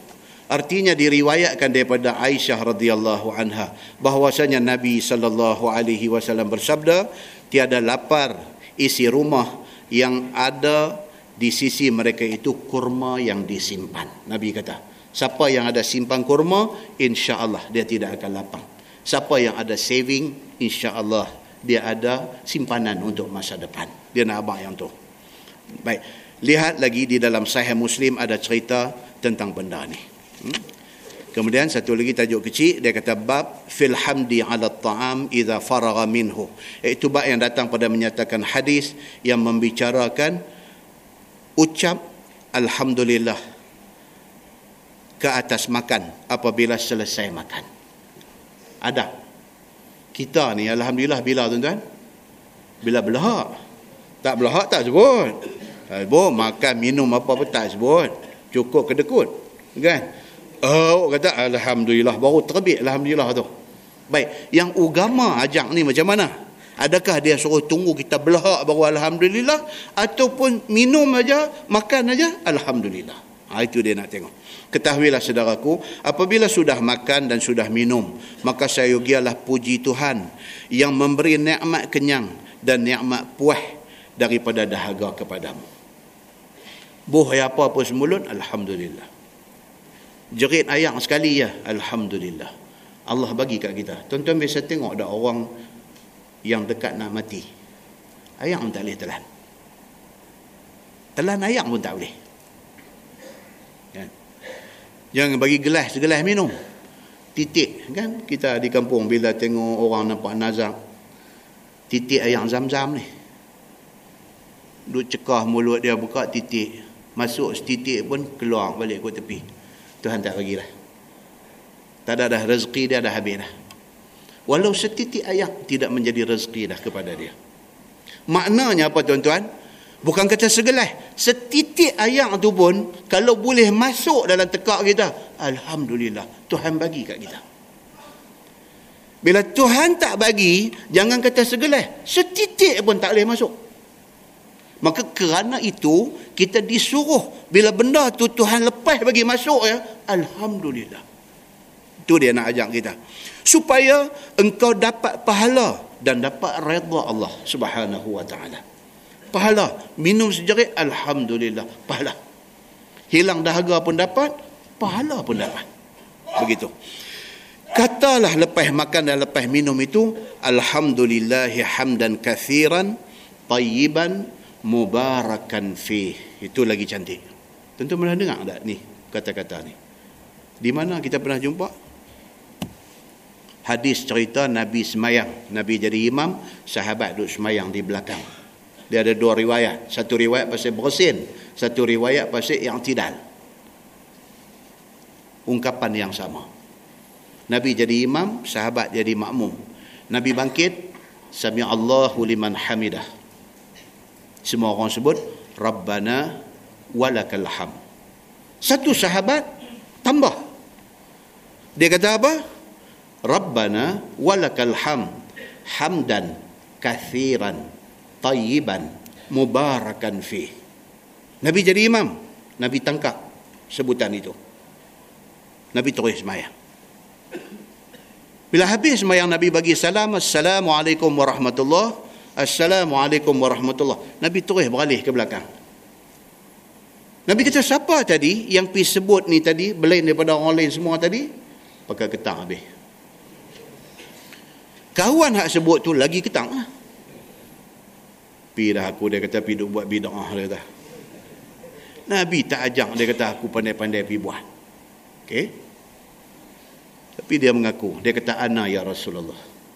Saya yang tadi sebut Sami Allahu liman hamidah tadi saya sebut Rabbana walakal ham hamdan kathiran tayyiban mubarakan fi. Saya sebut. Nabi kata apa? Nabi kata aku dapat melihat berbondong-bondong malaikat turun mai berebut nak tulis pahala dekat hang.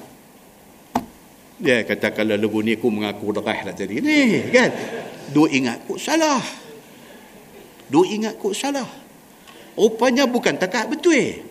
Ekstra pahala lagi dapat. Nabi kata aku dapat melihat tadi malaikat turun ni bid'un wa thalathun dalam satu hadis kata turun mai ni 30 malaikat turun mai berebut siapa dulu nak tulis pahala dekat hang ni. Pasal hang sebut rabbana walakal ham hamdan kathiran tayyiban mubarakan fi kawan saya seorang duduk dengar kuliah ni terus buat formula. Dia ni pun champion. Dia tahu ustaz senang kita abang lagu ni. KTM dia kata KTM apa? Saya kata. KTM kereta api tanah Melayu lah. KTM apa? Formula tadi ni. Hamdan kathiran K. Tayyiban T. Mubarakan fi M.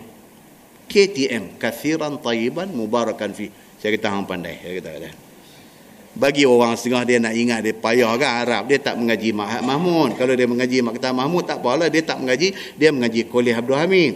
Jadi dia bagi dia ni hamdan kasiran tayyiban mubarakan fi ni payah sikit lah payah sikit. Dia buat formula KTM kasiran tayyiban mubarakan fi okey senang ingat dia kata Masa kita jawab baik-baik hang jangan tersasul. Sami Allahu liman hamidah KTM pula bunyi. Kasiran tayyiban mubarakan fi. Okey, baik. So, kalau orang yang makan yang minum pun sebut alhamdulillahi hamdan kathiran tayyiban mubarakan fi. Itu sebutan yang bagus, dia kata. Maka katalah lepas makan dan minum itu alhamdulillahi hamdan kathiran tayyiban mubarakan fi atau seumpamanya. Maka yang demikian itu sangat redha Tuhan kepada yang memujinya. Tuhan cukup syok bila seorang hamba ni pi sebut alhamdulillahi hamdan kathiran tayyiban mubarakan fi Tuhan cukup syok dia kata. Bermula dalil yang menunjukkan yang demikian itu adalah hadis yang dikeluarkan oleh Imam At-Tirmizi. Kata dia an Anas bin Malik anna Nabi sallallahu alaihi wasallam qal inna Allah la yarda 'anil 'abdi an ya'kula al-aklah aw yashraba asy-syarbah fayahmadahu alaihi itu dia hadis dia. Diriwayatkan daripada satu sahabat Nabi sallallahu alaihi wasallam yang masyhur dengan nama Anas bin Malik radhiyallahu an. Bahwasanya Nabi sallallahu alaihi wasallam bersabda bahwasanya Allah Subhanahu wa taala redha dia kepada hambanya dengan sebab makan dia akan satu suap makanan atau minum dia akan satu teguk ayam lalu memuji dia akan Allah Subhanahu wa taala atas nikmat yang Allah kurnia. Allah cukup suka. Kita minum ya Alhamdulillah. Allah cukup seronok. Kita makan aja Alhamdulillah. Allah cukup seronok. Makna yang kata Allah redha itu ialah kinayah kepada Tuhan banyakkan pahala bagi dia. Bukti kata Allah bagi pahala banyak kepada orang yang puji Allah. Alhamdulillahi hamdan kathiran tayyiban mubarakan fih. Ini apa dia? Dalam kisah semayang tadi. Bila dia yang tidak sami Allahu liman hamidah. Imam kata. Sami Allahu liman hamidah. Makmum kata. Rabbana walakal ham. Cantik dah yang tu pun. Tambah lagi. Dengan hak disebutkan tadi. Hamdan kathiran tayyiban mubarakan fih. Nabi kata malaikat turun meneru meh berebut nak tulis pahala kepada kawan yang sebut ni. Demikian hal Allah nak bagi pahala kepada orang yang bila minum bila makan sebut alhamdulillahi hamdan kathiran tayyiban mubarakan fih dan dia kata dijauhkan yang maksud kata Allah redha itu dijauhkan dia daripada azab Tuhan. Dan dibanyakkan dan diberkatkan baginya dan dihampirkan dia dengan Allah Subhanahu wa taala. Kata At-Tirmizi dan pada bab ini ada riwayat daripada Uqbah bin Amir dan daripada Abi Sa'id dan Aisyah dan Abi Ayyub dan Abi Hurairah. Dan katanya lagi ini hadis hasan. Masalah dia kata ini tuan-tuan dengar makan dan minum dengan mengucap Alhamdulillah dan macam mana cara dia. Okey. Soalnya, kelakuan makan itu disuruh oleh syarak kita mulai dengan Bismillah. Itu standard. Cerita tentang doa makan ni khilaf macam-macam. Ada kata Allahumma barik lana fima razaqtana wa qina azabannar. Kita pun doa apa yang tu, anak-anak kita masuk taski, masuk pasti pun apa yang tu. Okey. Katanya itu riwayat sangat sangat dhaif. Riwayat yang kuat kata apa? Allahumma barik lana wa at'imna khairan minhu. Itu riwayat lebih kuat. Tapi riwayat yang paling kuat kata apa? Alhamdulillah. Itu riwayat paling kuat. Nak makan bismillah. Sehingga kan di kalangan ulama hadis ni kata apa? Kalau sebut bismillah saja pun sunnah. Saya kata. Kalau sebut bismillahirrahmanirrahim pun dia. Simple aja. Tak nak sebut bismillahirrahmanirrahim rasa panjang sangat. Bismillah saja. Sunnah dia kata. Macam yang Syekh Idris Al-Marbawi tulis pun macam tu juga kelakuan makan itu disuruh oleh syarak kita mula dengan bismillah. Cukup banyak tu pun tak apa dah. Kemudian apabila sudah makan alhamdulillah. Cantik dah. Very simple. Adapun kelakuan minum yang disuruh syarak itu iaitu tiga kali bismillah dengan tiga kali alhamdulillah. Yang tu paling cantik. Apabila mau engkau mula telan air seteguk mulakan dengan bismillah. Pegang gelas nak minum bismillah minum. Okey. Iaitu kemudian berhenti dan ucapkan alhamdulillah. Ambil gelas bismillah minum berhenti alhamdulillah. Dia kata serta lari. Dengar baik-baik. Bukan kita lari. Serta lari. Yakni simpangkan ayam. Ataupun gelas. Ataupun cebok itu daripada hadapan hidung kamu. Kalau kita nak minum tiga kali minum. Ambil. Bismillah.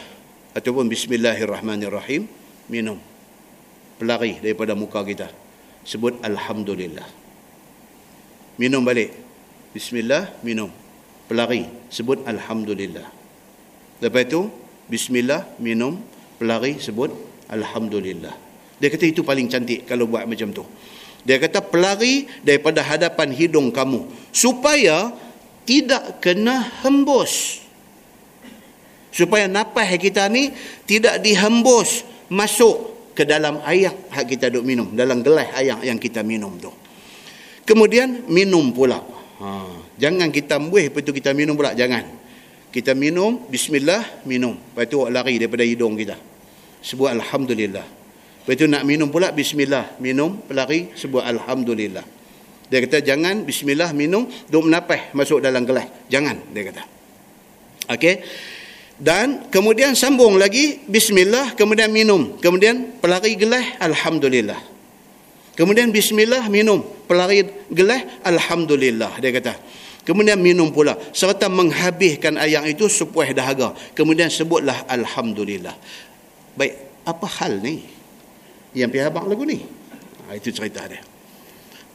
Tak boleh ke kalau kita duk pegang gelas, kita menapas masuk dalam gelas? Tak boleh ke? Di sana ada satu hadis. Riwayat Al-Bukhari. Hadis yang sangat strong. Sangat sahih. Sangat kuat satu hadis riwayat daripada Al-Bukhari. Kata dia an, an Abi Qatadah radhiyallahu anhu. Qala Rasulullah sallallahu alaihi wasallam, "Idza shariba ahadukum fala yatanaffasu fil ina." Simple punya hadis.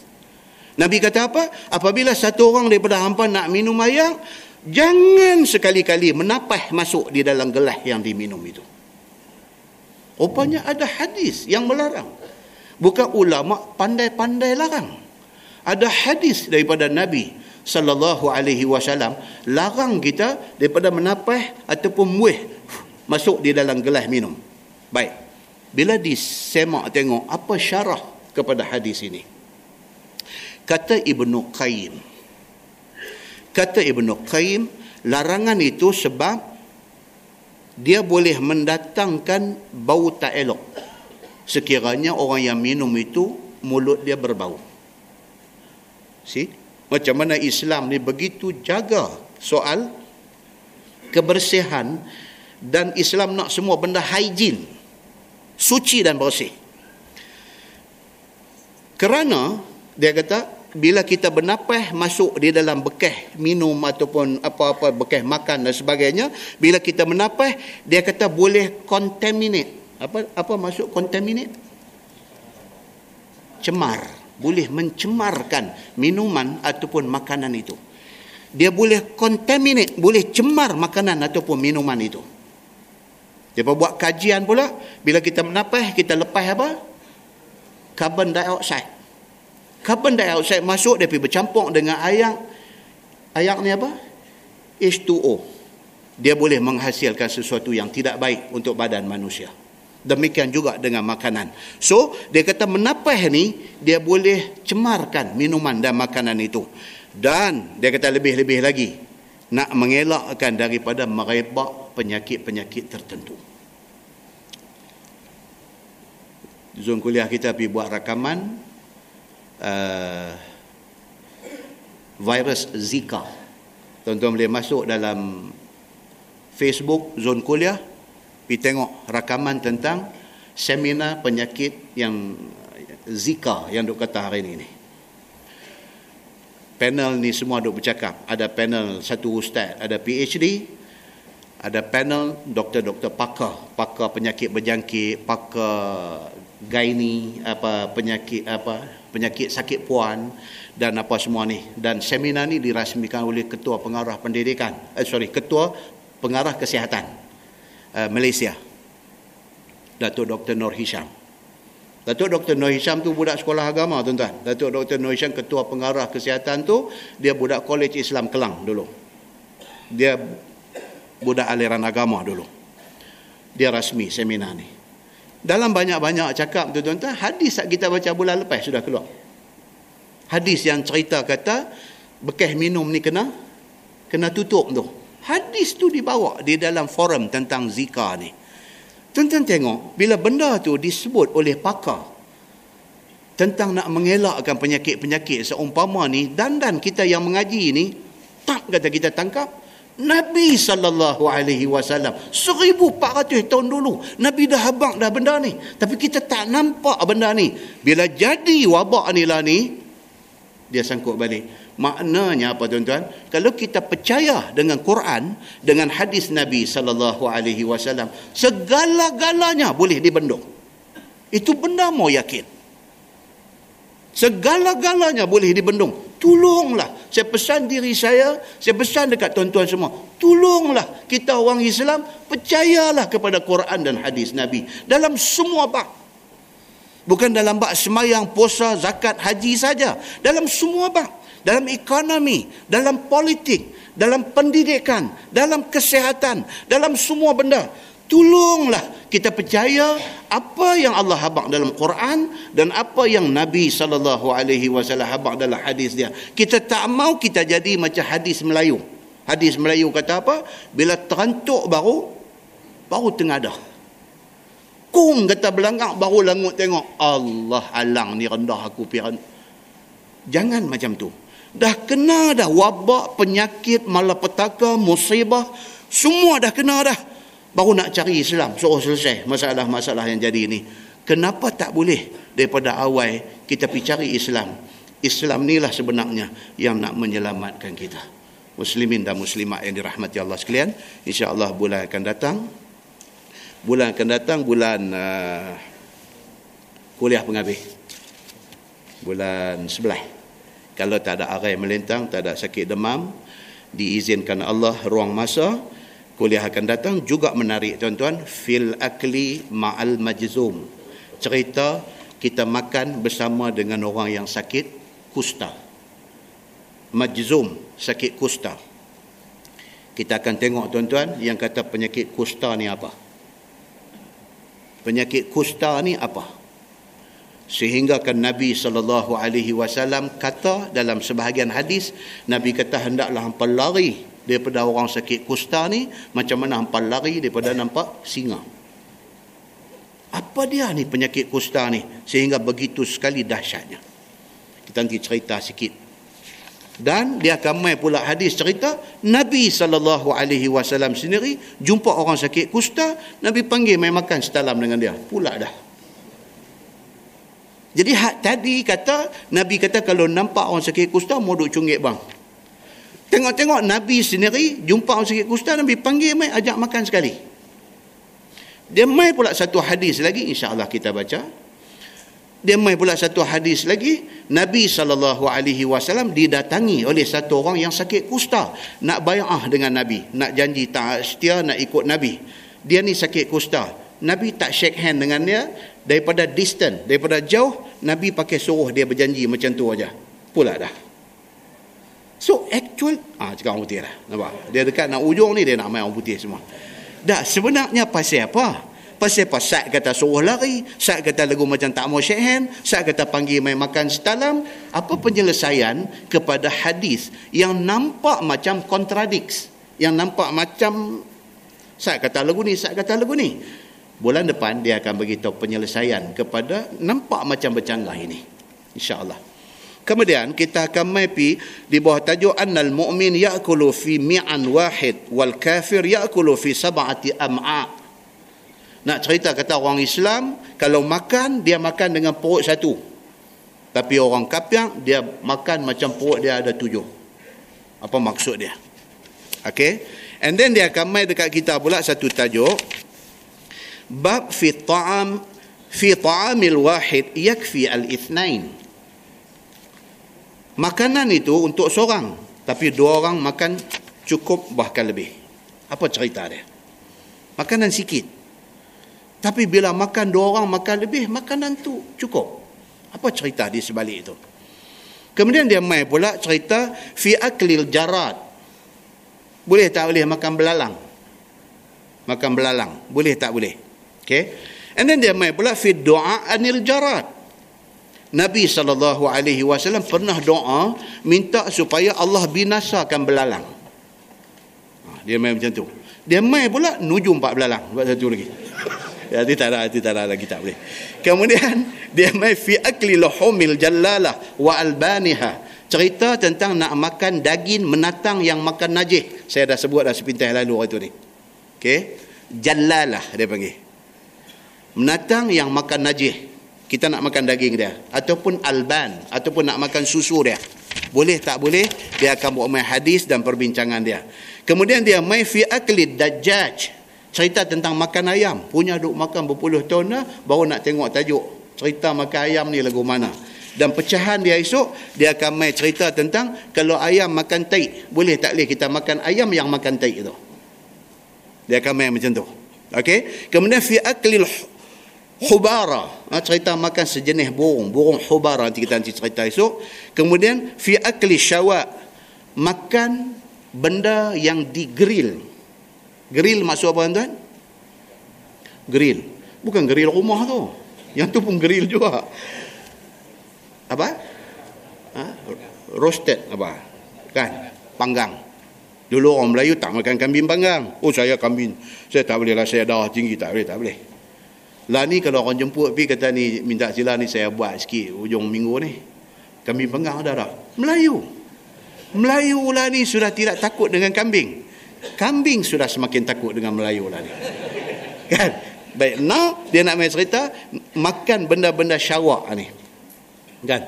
Benda-benda grill panggang ni apa Islam kata? Boleh kata? Boleh boleh tak? Boleh dah makan banyak lah baru kita percaya insya-Allah mudah-mudahan tuan-tuan Allah bagi kelapangan masa Allah bagi sehat kepada kita untuk kita terus mendalami ilmu-ilmu Allah Subhanahu wa taala kita tangguh dengan tasbih kafarah dan suratul as Subhanakallahumma bihamdik asyhadu an la ilaha illa anta astaghfiruka Bismillah والعصر إن الإنسان لفي إلى الذين آمنوا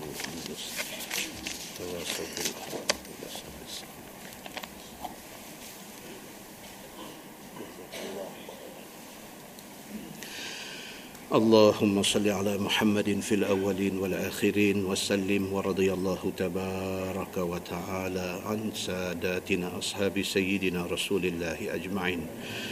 بسم الله الرحمن الرحيم. الحمد لله رب العالمين. حمدا يوافي نعمه ويكافئ مزيده.